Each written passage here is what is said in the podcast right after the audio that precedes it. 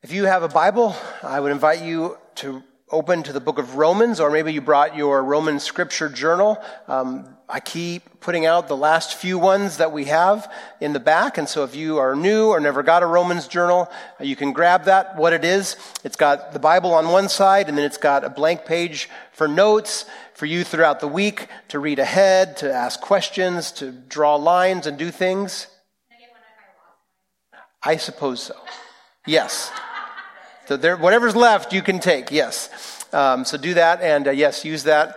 Um, but anyway, we want you to have that, or you have your Bible. We want you to follow along, and we are making our way. No, not quickly, uh, but we are making our way through the book of Romans, and um, we will get to chapter two in a moment. But I want to rewind. We have to do this. We have to keep the big picture in mind. The Apostle Paul never had been to Rome when he wrote this. He wanted to go to Rome um, and was looking forward to going to Rome. He says in the introduction that he had heard of their faith uh, and, and he longed to go to bless them, to be blessed by them.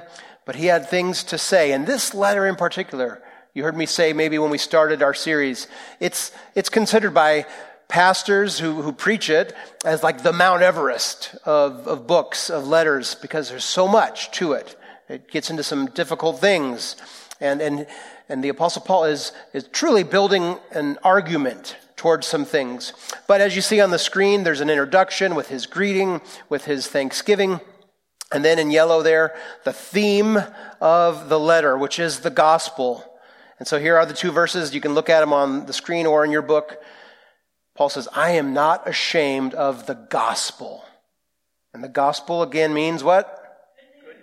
Good news, not good advice, good news. For it, the gospel, is the power of God for salvation to everyone who believes, to the Jew first, and also to the Greek. There's this priority. We'll hear it in our passage today. Jew first, then Gentile.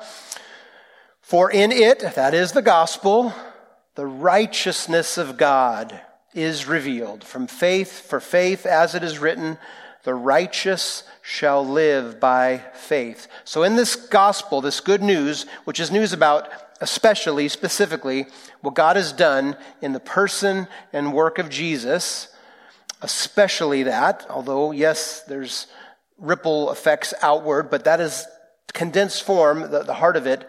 In that announcement of what happened, God's righteousness can be received, not earned, not paid for, not sought, but, but simply received by grace. This righteousness that reflects who God is, and it's what He gives. And, and as we saw last week, um, everyone is unrighteous. Again, it's a Bible word. It's like sin. So, so unrighteous, not righteous. God is righteous.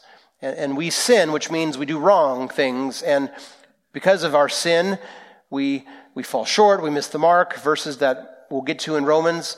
And, and we can only become righteous if God works externally to impute that righteousness to us, which is the righteousness of his son. And that's what Paul is going to argue, and he's going to argue toward, and, and we're going to see when we get to chapter 3, verse 21, uh, more of that. But in the middle of that, going back to our outline, let me move past this for a moment.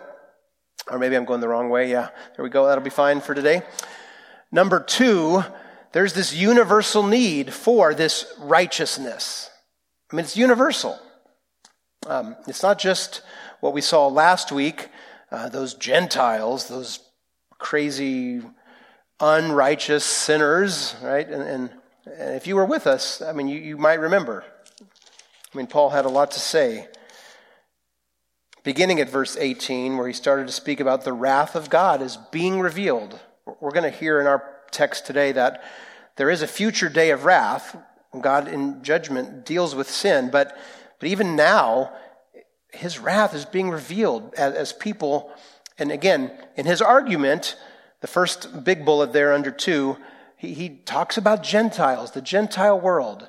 Um, even though he hadn't been to Rome, he, he had been elsewhere. He had been to uh, Corinth and Ephesus and Athens, and he'd seen things, and, and, and he just knew. And, and the Jews in Paul's day, and they were, you know, pretty self righteous, maybe. We'll see that maybe today. And they looked out at the way everyone else lived, and, and it was very much against the way God said.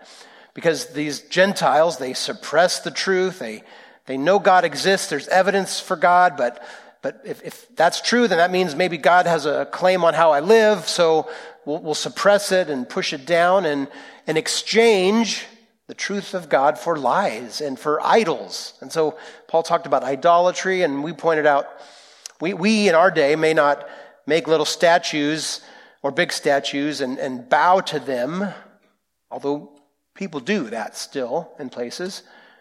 But especially for us, uh, idolatry is more an issue of the heart.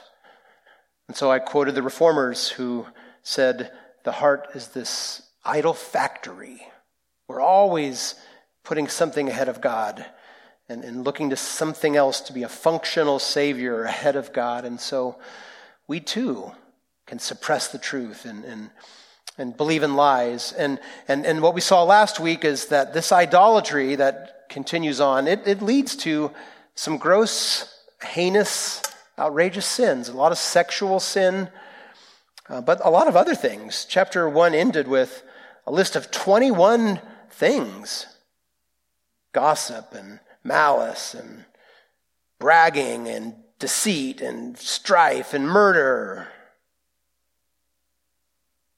foolishness, faithless. I mean, on it goes. So, but it's all, it all flows out of idolatry. It all flows out of not keeping commandments one and two, not keep, not worshiping the Lord our God only, and, and not, you know, letting him stay first. But, but again, idols come into play.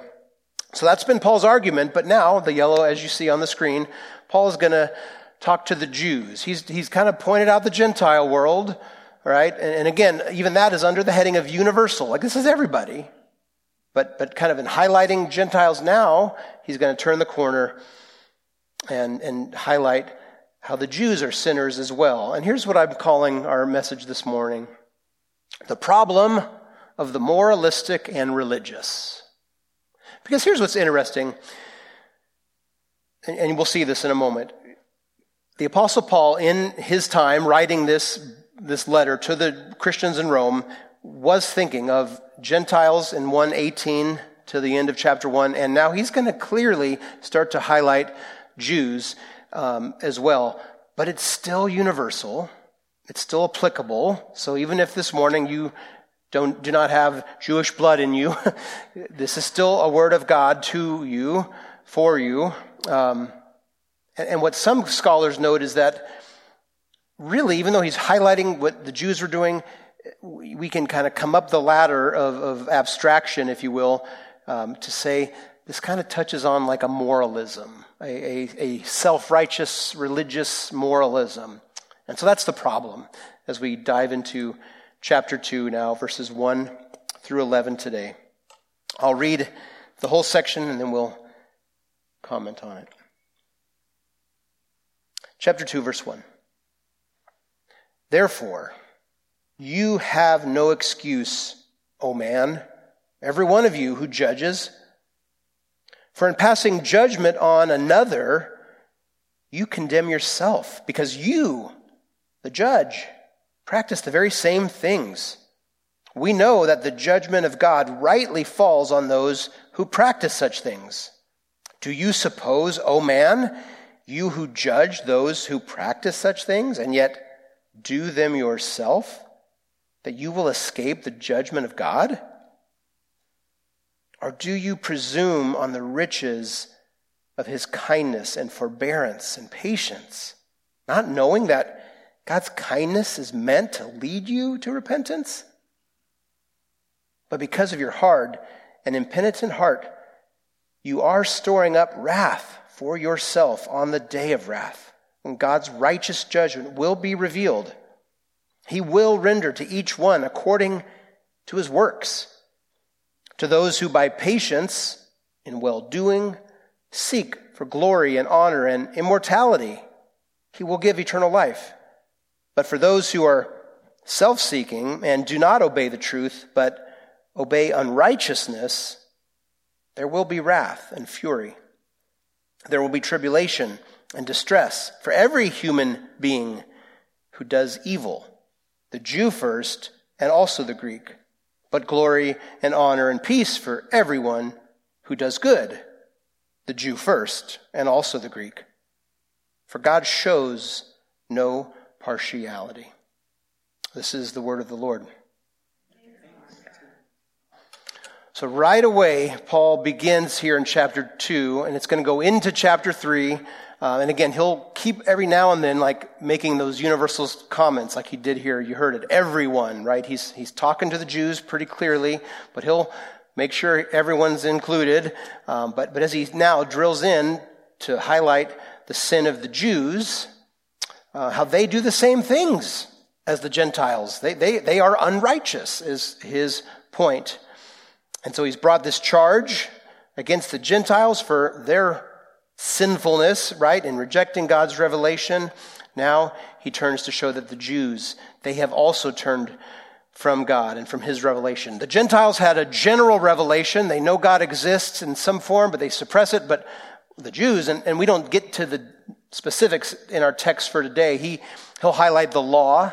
He'll highlight even circumcision, how God specifically, specially gave the Jews, God's people, truth, and, and, and they have fallen short. They, they are unrighteous. And just because they are part of the chosen people, that does not automatically make them righteous. The Jews who had heard Paul probably were sitting there, yep, yep, those Gentiles, yep, woo, sinners and all that, and they would have been nodding in agreement in chapter 1.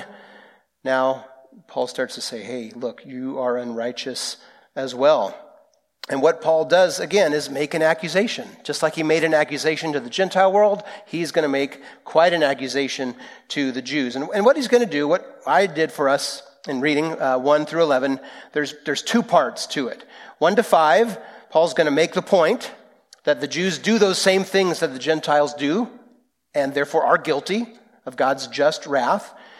And then after that accusation, in verses 6 through 11, he's going to explain and elaborate out what he means. And here's what he does. He, he again, as I mentioned, I think one sermon as well, um, Paul's brilliant as, as an arguer. Um, and so he shifts from speaking of they, that's what he did in chapter 1, this third person plural, they, the Gentiles, and he moves, if you heard it, to speak of you, second person singular. Uh, why is that important? Well, if he was just talking to like all y'all, right, second person plural, he could have done a plural, but he starts to employ a, a technique. He's using an ancient literary style, a diatribe, and he's creating this fictional character. You heard me say it, I think, twice.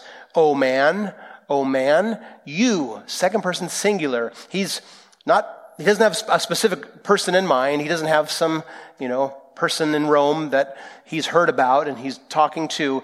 It's a fictional character and he communicates that way by, again, changing from they, third plural, to you, second singular. It's this fictitious make up person, um, this diatribe in which he has this fictional dialogue between this, this man, this person, so that he can do some instruction. And again, persuade on his argument.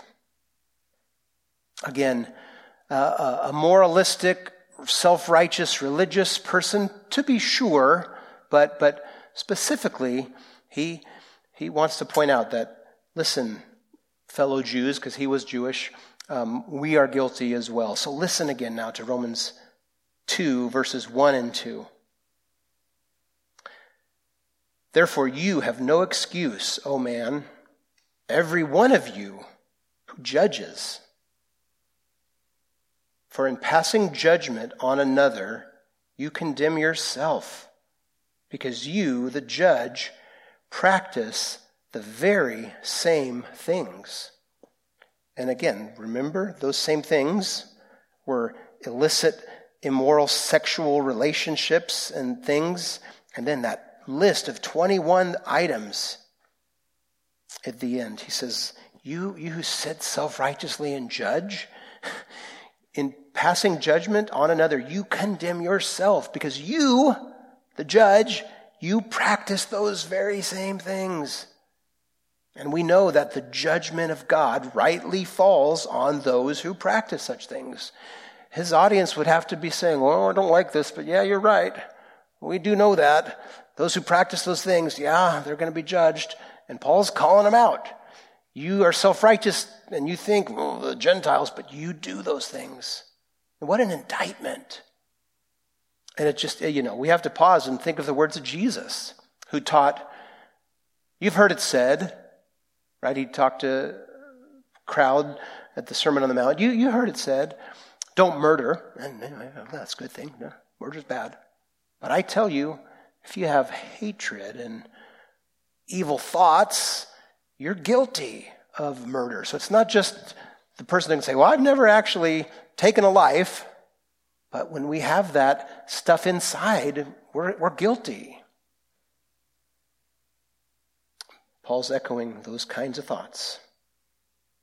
Both in the Old Testament and the Hebrew scriptures, you could write down Jeremiah chapter 7, but also in the New Testament, in Matthew chapter 3, the Bible condemns the tendency of God's people, the Jews, to think that just because they have a special relationship, that they'll be protected from judgment. So let me read Matthew 3 7 through 10. So this is the context of John the Baptist. When he saw many of the Pharisees and Sadducees coming to his baptism, John said to them, You brood of vipers, who warned you to flee from the wrath to come? Bear fruit in keeping with repentance. We'll pause. John's baptism wasn't the same as the baptism Jesus commanded. This was a baptism of repentance. It was him as the forerunner, making way, making straight the, the path for the Lord Jesus. And he was calling his people to come and get baptized just as a sign of repentance, as a sign of saying, I, am turning back to you, God. We're ready for the Messiah. And, and so Pharisees and Sadducees were coming, and, and John calls them out and says, If this is genuine, then show the fruit, bear the fruit in keeping with your baptism. And listen to what he says, verse 9. And do not presume to say to yourselves, well, we have Abraham as our father. For I tell you, God is able from these stones to raise up children for Abraham. Even now the axe is laid to the root of the trees. Every tree, therefore, that does not bear good fruit is cut down and thrown into the fire. The point of quoting John for you, for me, for a moment is, again, them presuming on this relationship. Well, we're the children of Abraham. And John was saying, no, no, bear fruit. Show it. There's got to have been a change. And so again, Jeremiah chapter 7, and then John there in Matthew 3, again, make this point that the Jews can't just rely on the fact that they are the covenant people now that Messiah has come, especially, specifically. And then verses 3 and 4, now back to Romans, Paul asks a couple of rhetorical questions that are meant to convict. And so just, just hear. Hear the Spirit, I, I hope, and pray. Even for us, raising a convicting question. Do you suppose, O oh man, you who judge, those who practice such things, and yet do them yourself, that you will escape the judgment of God? Or do you presume on the riches of his kindness and forbearance and patience, not knowing that God's kindness is meant to lead you to repentance?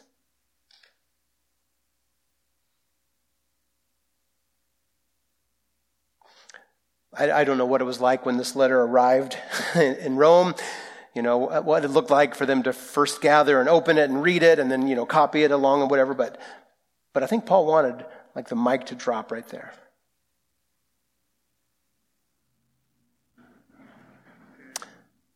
verse 5 but because of your hard heart your, your hard and impenitent, non repentant, unrepentant heart. Because you have a hard heart, you're not repentant, You're storing up wrath for yourself on the day of wrath when God's righteous judgment will be revealed.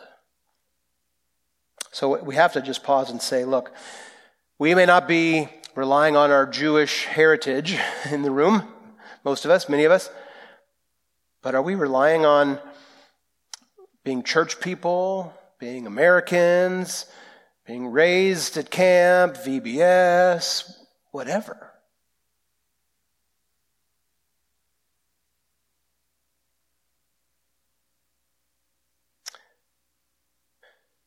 So Paul's brought a formal accusation. Oh man, you who judge, yet you practice, and, and you think you're going to, because of your connection, escape the wrath to come? So now, beginning of verse 6, he moves on to start to explain and elaborate, elaborate this accusation he's just brought. And we're only looking uh, at, at, the first part. Uh, again, he's going to get to some other things, and we'll get there. But 6 through 11 now, his explanation and elaboration of this, this charge that he has just brought. So before we, we look at 6 through 11, a couple of things we, we need to note. First, this is so cool. Paul is thinking probably of Psalm 62 as he begins to open uh, his, his elaboration here. Um, psalm 62 is a psalm of David. Psalm 62 uh, begins like this for God alone my soul waits in silence. For him, from him comes my salvation. He alone is my rock and my salvation, my fortress. I shall not be greatly shaken. And, and it'll go on. But Paul's going to quote verse 12 of Psalm 62 here in a moment. And there's an allusion even to Proverbs 24 12. Again, Paul knows his Bible and he knows his audience. He's writing to a church in Rome made up of Jew and Gentile. And now, as he's addressing the Jews in particular, oh man, you who are self righteous, you who judge, but you commit, he, he starts to elaborate on his charge by quoting something they would have known. They, many of them would have known there in, in that context. Psalm, back to Psalm 62 for a moment. Um, in this psalm, um, David is going to speak how God will give to each person according to what he has done. Keep that in mind. So, um, what have people done in that psalm? Well, again, David writes um, in this psalm, he contrasts two people. We're not going to read the whole psalm. You can write 62 down and look it up later. But two groups are going to be talked about. There's those who plot against God's chosen king, who was David, who lie and who say one thing and, and uh, do the opposite in their hearts, kind of like the group of people here Paul is talking about in Romans 2. The other group in Psalm 62, like the verse I just read, verse 1, they are going to find their rest in God alone. Hear it again. David says, For God alone my soul waits in silence. From him comes my salvation. He alone is my rock and my salvation my fortress. I shall not be greatly shaken.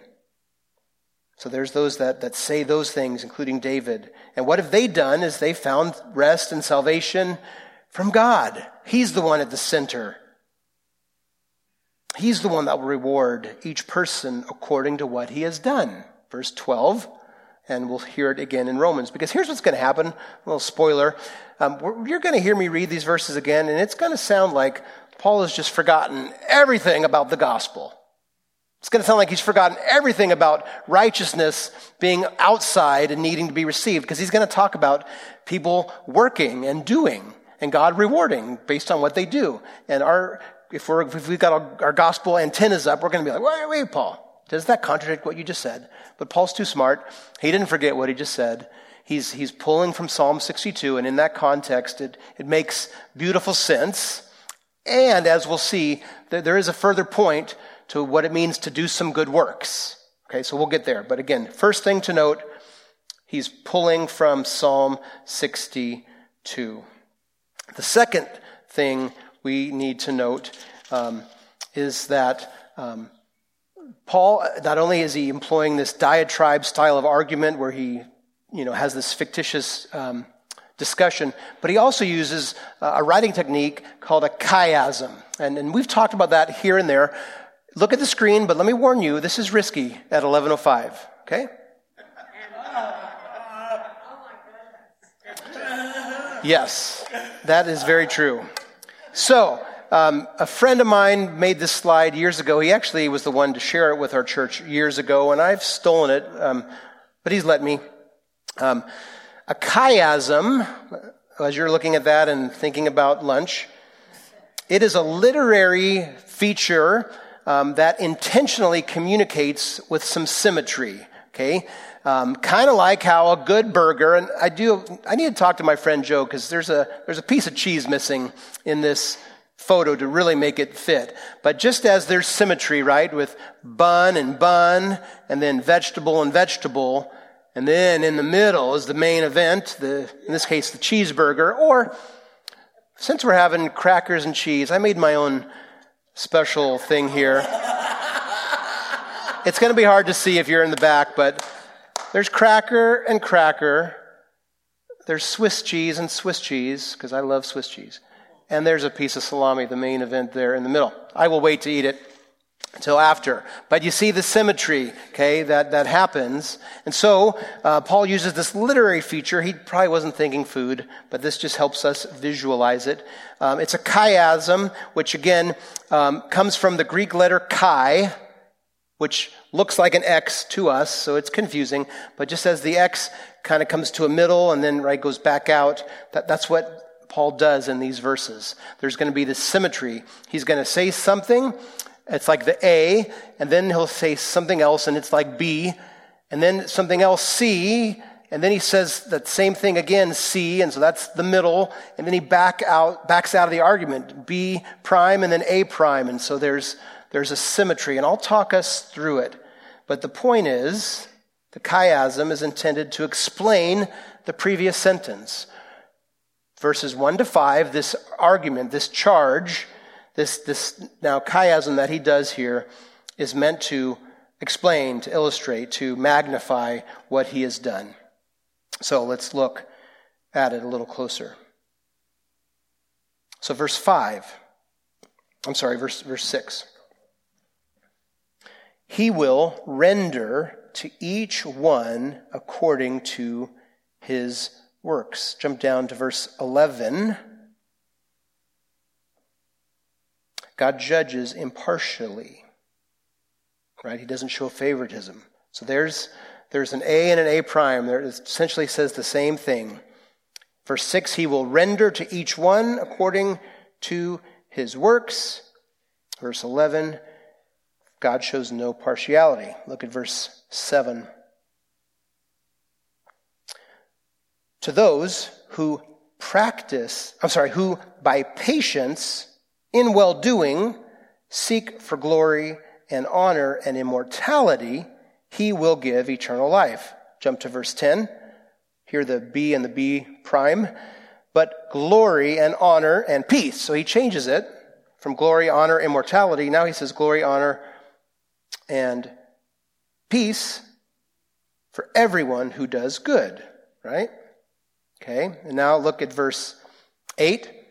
But for those who are self seeking and do not obey the truth, but obey unrighteousness, there will be wrath and fury. And then verse 9 restates that. There will be tribulation and distress for every human being who does evil, to the Jew first and also to the Greek. So there's this chiastic argument. He said it, he says another thing, and then he gets to the middle, and then he restates and moves back outward. Now, what of this claim, again, that it sure sounds like he's saying, so we get eternal life by doing good? This is not the first time he's going to say things that sound that way. Um, we'll hear it in, it's there in chapter 10, or verse 10. We will hear it in verse 13. We'll hear it later in the chapter as well. But what, what, what he's doing, again, he hasn't forgotten what he's written, okay, what he's going to write. Um, what, what he's explaining, again, and this is where we got to keep Psalm 62 in mind. Um, the doing or the works that he's saying need to be present here are works and doings that, that show the, the necessity and the evidence of the faith that, and, and the transforming work of the Spirit. So again, he's not arguing that you, you do in order to get. It's if, if you've been made righteous, if you are a righteous person, if you've received the effects of the gospel, then yes, you will do. And by doing your, your fruit actually is what's showing that your roots go to the gospel. What he is saying is that works matter. How we live matters. It's not the basis for salvation, but it's the evidence that saving faith is there. Again, in Psalm 62, where Paul's pulling from, what matters is a person's relationship to God, right? That's how David starts that psalm. In God I trust. In God is my salvation. God is my refuge. God is my rock. And then uh, verse 9 and 10, as the psalm suggests, again, if we were there, there will be, it'll be shown in how there's this life lived. What they do. Good works show that we have saving faith. Good works show that we have saving faith. They do not add to our faith in saving us. I like how J.D. Uh, Greear, or sorry, this is Tim Keller, how he illustrates it this way as well. Here's another way to put it The apples on an apple tree prove life, but they don't provide it. Apples are the evidence that the apple tree is alive, but the roots are what pull in the nourishment to keep it that way. And in the same way, faith in Christ alone provides new life, right? He gives righteousness. It's received to anyone who believes. But a changed life of righteousness is what proves we have real faith. And I tell you, as a youth pastor for many, many years, and even still as a pastor, I talk with people and there's just always this discussion because we look at people's lives and not in a judging way, but we care about people. And there's people we know that at one point professed faith. They said they believed and even maybe gave some evidence. But, but now, over time, they, they've done a 180. They live differently. What does that mean? Did they lose their salvation? Was God not faithful? And, and what the scriptures teach is that no, the, the saints will persevere. Christians will remain. There will be trials and ups and downs, and we all have seasons of doubt and sin, but, but over one's life, we, we will make it. Because God won't let any of us go. Jesus said, um, I won't let any go that the Father has given me. That's an amazing promise out of John 6. But people, again, give evidence, and maybe they're in a season of sin, People give evidence, and even Jesus taught that, that, that seed falls and there's shallow soil in some cases. And again, it's not ours to play duck, duck, goose or, you know, save, save, not save, you know. We need to pray for the people we love and care about, who we, we wonder about. Um, but over the course of a life, the evidence will be there. If genuine saving faith of righteousness imputed has happened, there will be fruit. Just like on that imaginary apple tree, the apples are not the source of life. They, they don't provide the life, but, but they give evidence that that tree is alive. Well, let's drill down just for a couple of moments on some of the things that he says here. So, indicators that there's been a change of heart, that there's been a righteousness uh, happened from outside. Um, we could see in, in verse 7, in fact, two tests. So listen to verse 7 again. To those who, by patience in well doing, seek for glory and honor and immortality. In other words, um, living in a godly way. Like living, like that, that's a test to, to consider if saving faith has happened, if regeneration has happened. Um, living in a godly way is, is one test. And then, and then the other there is seeking glory, honor, and, and immortality. Again, qualities that come from life with God. Life with God. The, the person who who has this right relationship with God, wants these things, again, wired in, this such, in, in such a way. Um, to, not that those goals are wrong, but again, what is the ultimate end? And if it's, if it's God the Creator, if, if in Him we seek these things, right, they they give an evidence. And, and that's why He restates that, although slightly differently, in verse 10 glory, honor, and peace for everyone who does good. Again, doing good because it's the fruit of what has happened. Like, this is a telltale indicator. But then we can also note some indicators that a person is not right with God. There's this self seeking. There's again rejection of the truth. And I hope you heard that. Again, that should have taken us back into chapter 1. Just as in chapter 1, the Gentiles suppress the truth. Well, even the Jews, even the religious, the moral, right there in verse 8. Not only are they self seeking and do not obey the truth, but obey unrighteousness.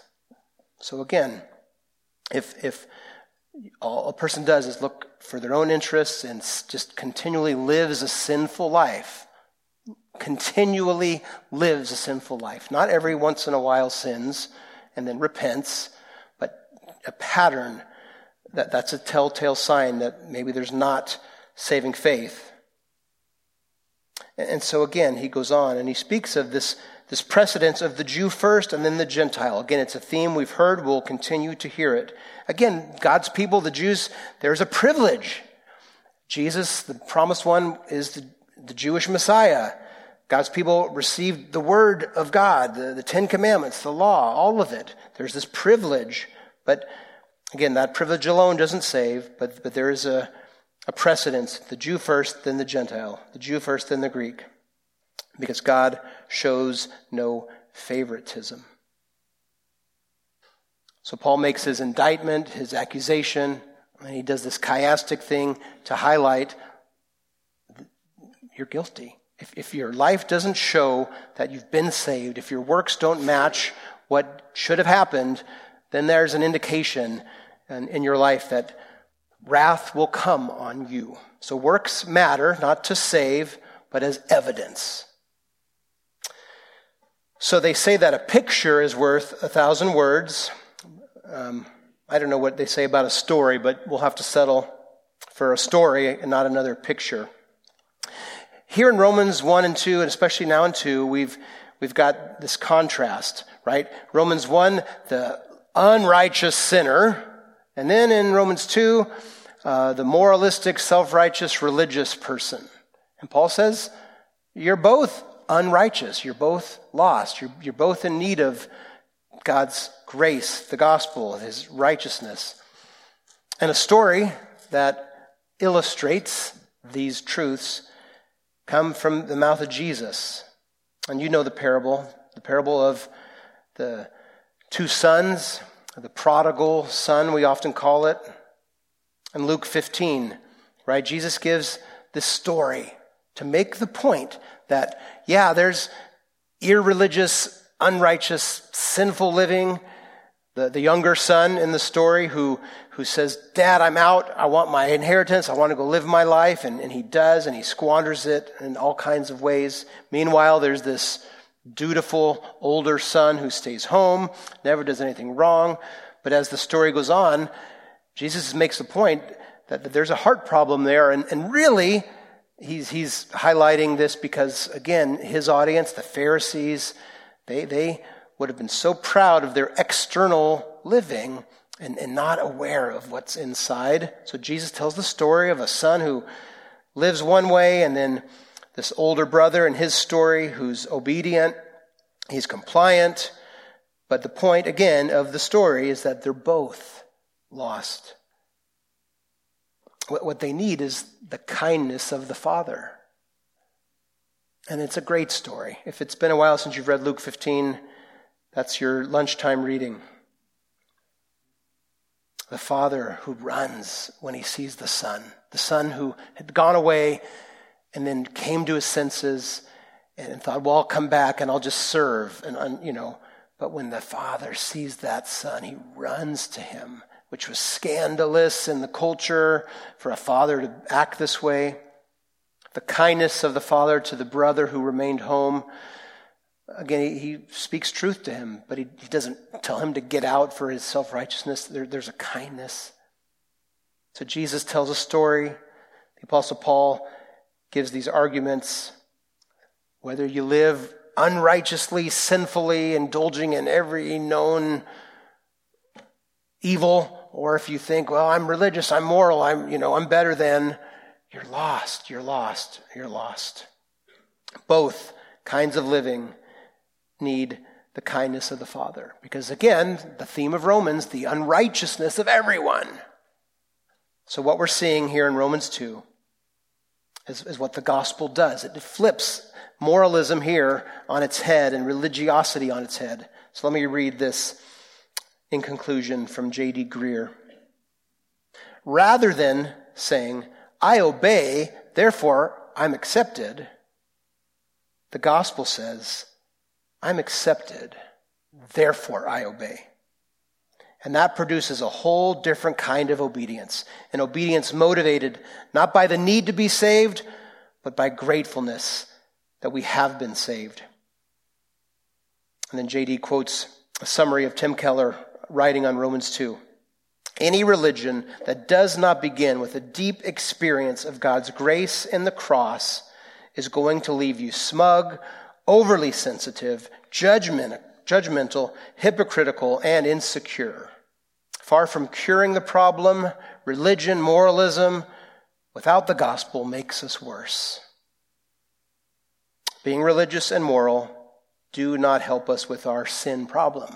Remember last week, the problem we're all stuck with, the biggest problem, it's, it's our sin, it's our unrighteousness. We, we, we don't live the way if we know what God wants, that God should. And even if we don't necessarily believe in what God says, if we're just honest, if people out there were honest, people don't live the way they think they should live. They, they fall short of their own standards, whatever that may be. Being religious, being moral doesn't help. Being unrighteous obviously doesn't help. We need the gospel. So look back at verse 4, especially the second half of that verse. God's kindness is meant to lead you to repentance. In, in the context there, Paul's saying his, his day of wrath is coming, but it's a kindness that it hasn't come yet. Don't you know that his kindness in waiting is meant to lead you to repentance? I love how the New Living Translation says it. His kindness is intended to turn you from your sin. God's kindness in enabling us to experience His goodness, to hear His word, to understand our need for mercy, is meant again and again and again to lead us to repentance, to turn back to Him, to come back to Him.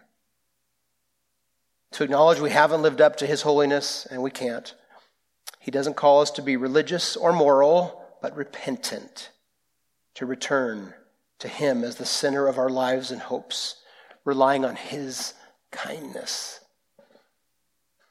Would you stand and pray with me? And then we're going to sing, we were joking as a worship team, team um, an old Chris Tomlin song. It's like 23 years old. And it's one we've never done here, and it, you may not know it, but it comes from this verse in Romans 4. And let's make that our, our prayer together. So join me, stand, and let's sing. Father, thank you for your kindness, your kindness in, and delaying your return, your, your judging wrath because of your holiness. We thank you for your kindness in revealing the gospel to us in the Lord Jesus who has come in the flesh, who lived the life we can't live. The Lord Jesus who died in our place to, to take your wrath and, and and provide forgiveness. We thank you for your kindness. May we be a people who again and again repent and come back to you and don't seek to live righteously and religiously and morally in order to earn from you, but because of what you've done, because we've been transformed and changed and adopted and made righteous through Christ, we want to obey. We, we pray, we want that. We ask that together in Jesus' name.